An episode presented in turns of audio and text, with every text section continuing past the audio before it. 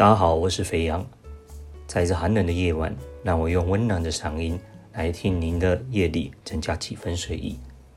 上一集给大家介绍过九州对面山口县的下关，那么现在呢，真正的回到九州下关，面着关门海峡对面的这一处呢，就是门司港地区。门司港这个港口，在日本近代十九世纪开发的时候，因为火车以及地理位置。形成日本三大十分重要的港口之一，在这个地方也是九州最早铁道所开始的地方。大正时期呢的许多非常外来的风格，以及融合了当地大河浪漫的这一些元素，在这里形成的大正浪漫许多的建筑物都保存得非常好。所以呢，通常下关以及门司港是可以一起旅游，相当留有古意古色古香的地方。那我们在门司港这个地方可以看到呢，比较大正时期的代表建筑物呢，其中一个就是门司港以前的旧税关。旧税关呢，就如同我们现在的海关一样，时至今日呢，这个税关的功能已经不存在了。但是呢，外表的建筑保留了下来。现在内部呢，进行了许多的整修，那里面也有店家，有展留了一些海关在通关的时候不能携带的物品等等。那这个砖瓦的建筑呢，可以呢进去参观是免费的。里面的话也有相当舒适的地方，可以好好欣赏这大正时期百年的建筑物。那我们呢在税关大楼旁边有一个整个门市地区，看起来呢相对来说格格不入的一个高耸建筑物，是它的瞭望台 Little。这个门市港瞭望台呢，本身呢有接近四十层楼高。在一楼呢买的票，这门票呢如果没有变的话，应该只有三百到四百日币，就可以到最顶楼欣赏整个门市港以及整个关门海峡到整个下关地区非常美丽的景致。那在夜晚的时候，在这里来看晚霞，来看夜晚的夜景，更是美不胜收。那是一个相当舒服、相当美丽的地方。那这两处地方呢，有满满的道地的欧米亚给。还有呢，门司港最重要的一个名产，门司港最为著名的这一道食物呢，叫做 yakikare 烧咖喱。烧咖喱呢，用了大量的这个气势，还有咖喱里面还有一颗生的蛋，整个搅拌起来，咖喱浓郁的味道以及气势这芬芳的牛奶香味，让你绝对是吃过没有办法忘怀。但是这个烧咖喱呢，虽然相当的美味，但是很可惜不可以带回来台湾的。要吃的话，一定是当地呢直接吃的，用胃装回来的。因为这些肉品呢都不让带回台湾，这一点大家可要特别注意了。那我们呢再往内处走的话，这里有一个北九州的图书馆，里面有餐厅哦，本身也有藏书，但是外观也是保留大正时代的绝代风华。那再往门司港车站靠近走过来的话，也会看到相当多漂亮的建筑，其中一个呢会吸引大家目光的。就是在这门司港海峡上架着一座子母桥，这一个子母蓝翼桥呢，非常的特别，在固定的时段呢，它会有二十分钟的开合。这子母桥设计成可以开合，最主要原因就是呢，以前让外面的大船可以停到内港里面，在内港的这些税关里面做报税，或者在里面做其他的动作，那这一个又可以让行人方便出入，所以这个漂亮的子母桥，很多人在这里等它开桥。也是呢，门市港相当重要的一个美景。那子母桥过来以后，我们会看到另外一个硕大的大正时代建筑，这是相当有名的山景俱乐部。它是旧时代的山景俱乐部，里面最有名的原因是因为传闻爱因斯坦呢曾经到日本来的时候有住过这一个地方。那里面呢也保留了大正时代许多的文物还有历史，可以呢进去里面参观的。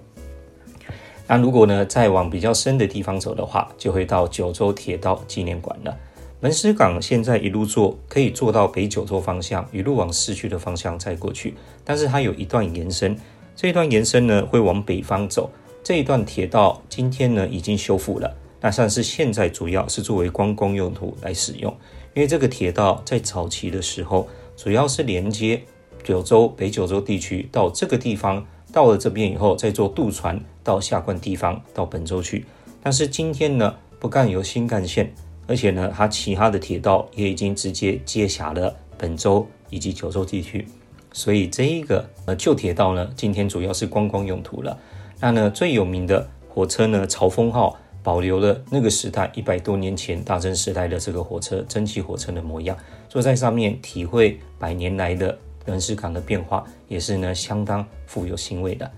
那我们在这个地方呢，给大家呢来讲一个小故事。这个故事呢，就是原平和战的最后一段，最为重要的潭子浦海域。潭子浦海域作为原平和战的终章，就是袁家与平家的最后的一场决战。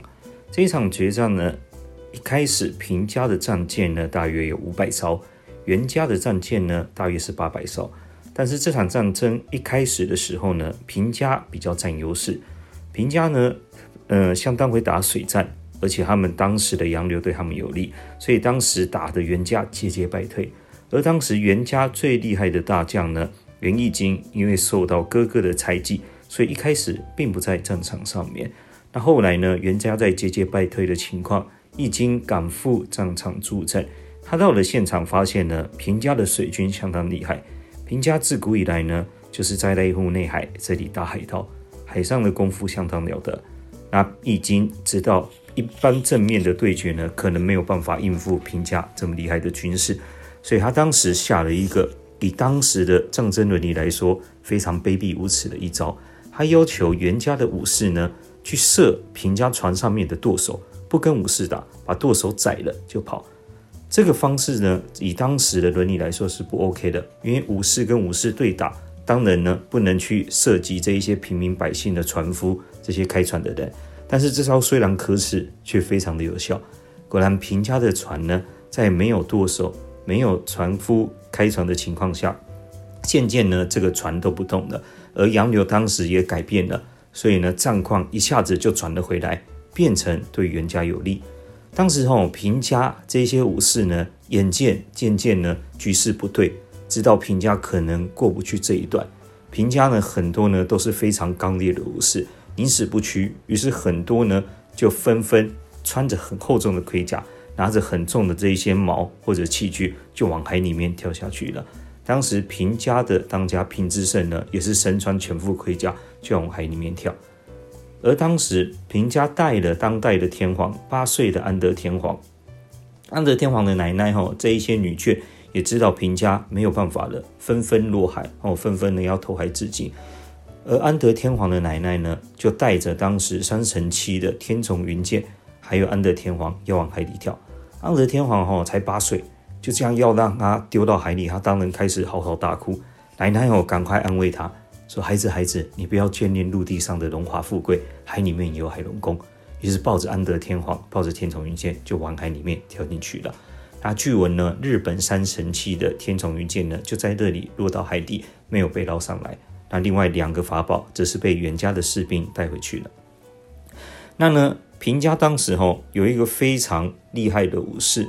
那当时他呢决定要去杀害呃袁家的当家袁义经，也就是因为义经一来，平家呢才慢慢多事。他这个吼袁家平家第一武士呢要去追义经的时候，义经吼知道这个。平呃平家这位武士厉害，呃不跟他打，于是跳了别艘船上，就这样你追我跑跳了八艘船，八艘船过去呢，我们这平家武士吼很生气，认为易经吼是在羞辱他哦，但是呢易经只冷冷的说，大将呢不能够轻易受伤哦，就真的不愿意跟他正面对决。那平家武士没办法深入敌阵，于是他抓了两个袁家的武士，拿着大矛就往海里跳下去了。那这一仗吼。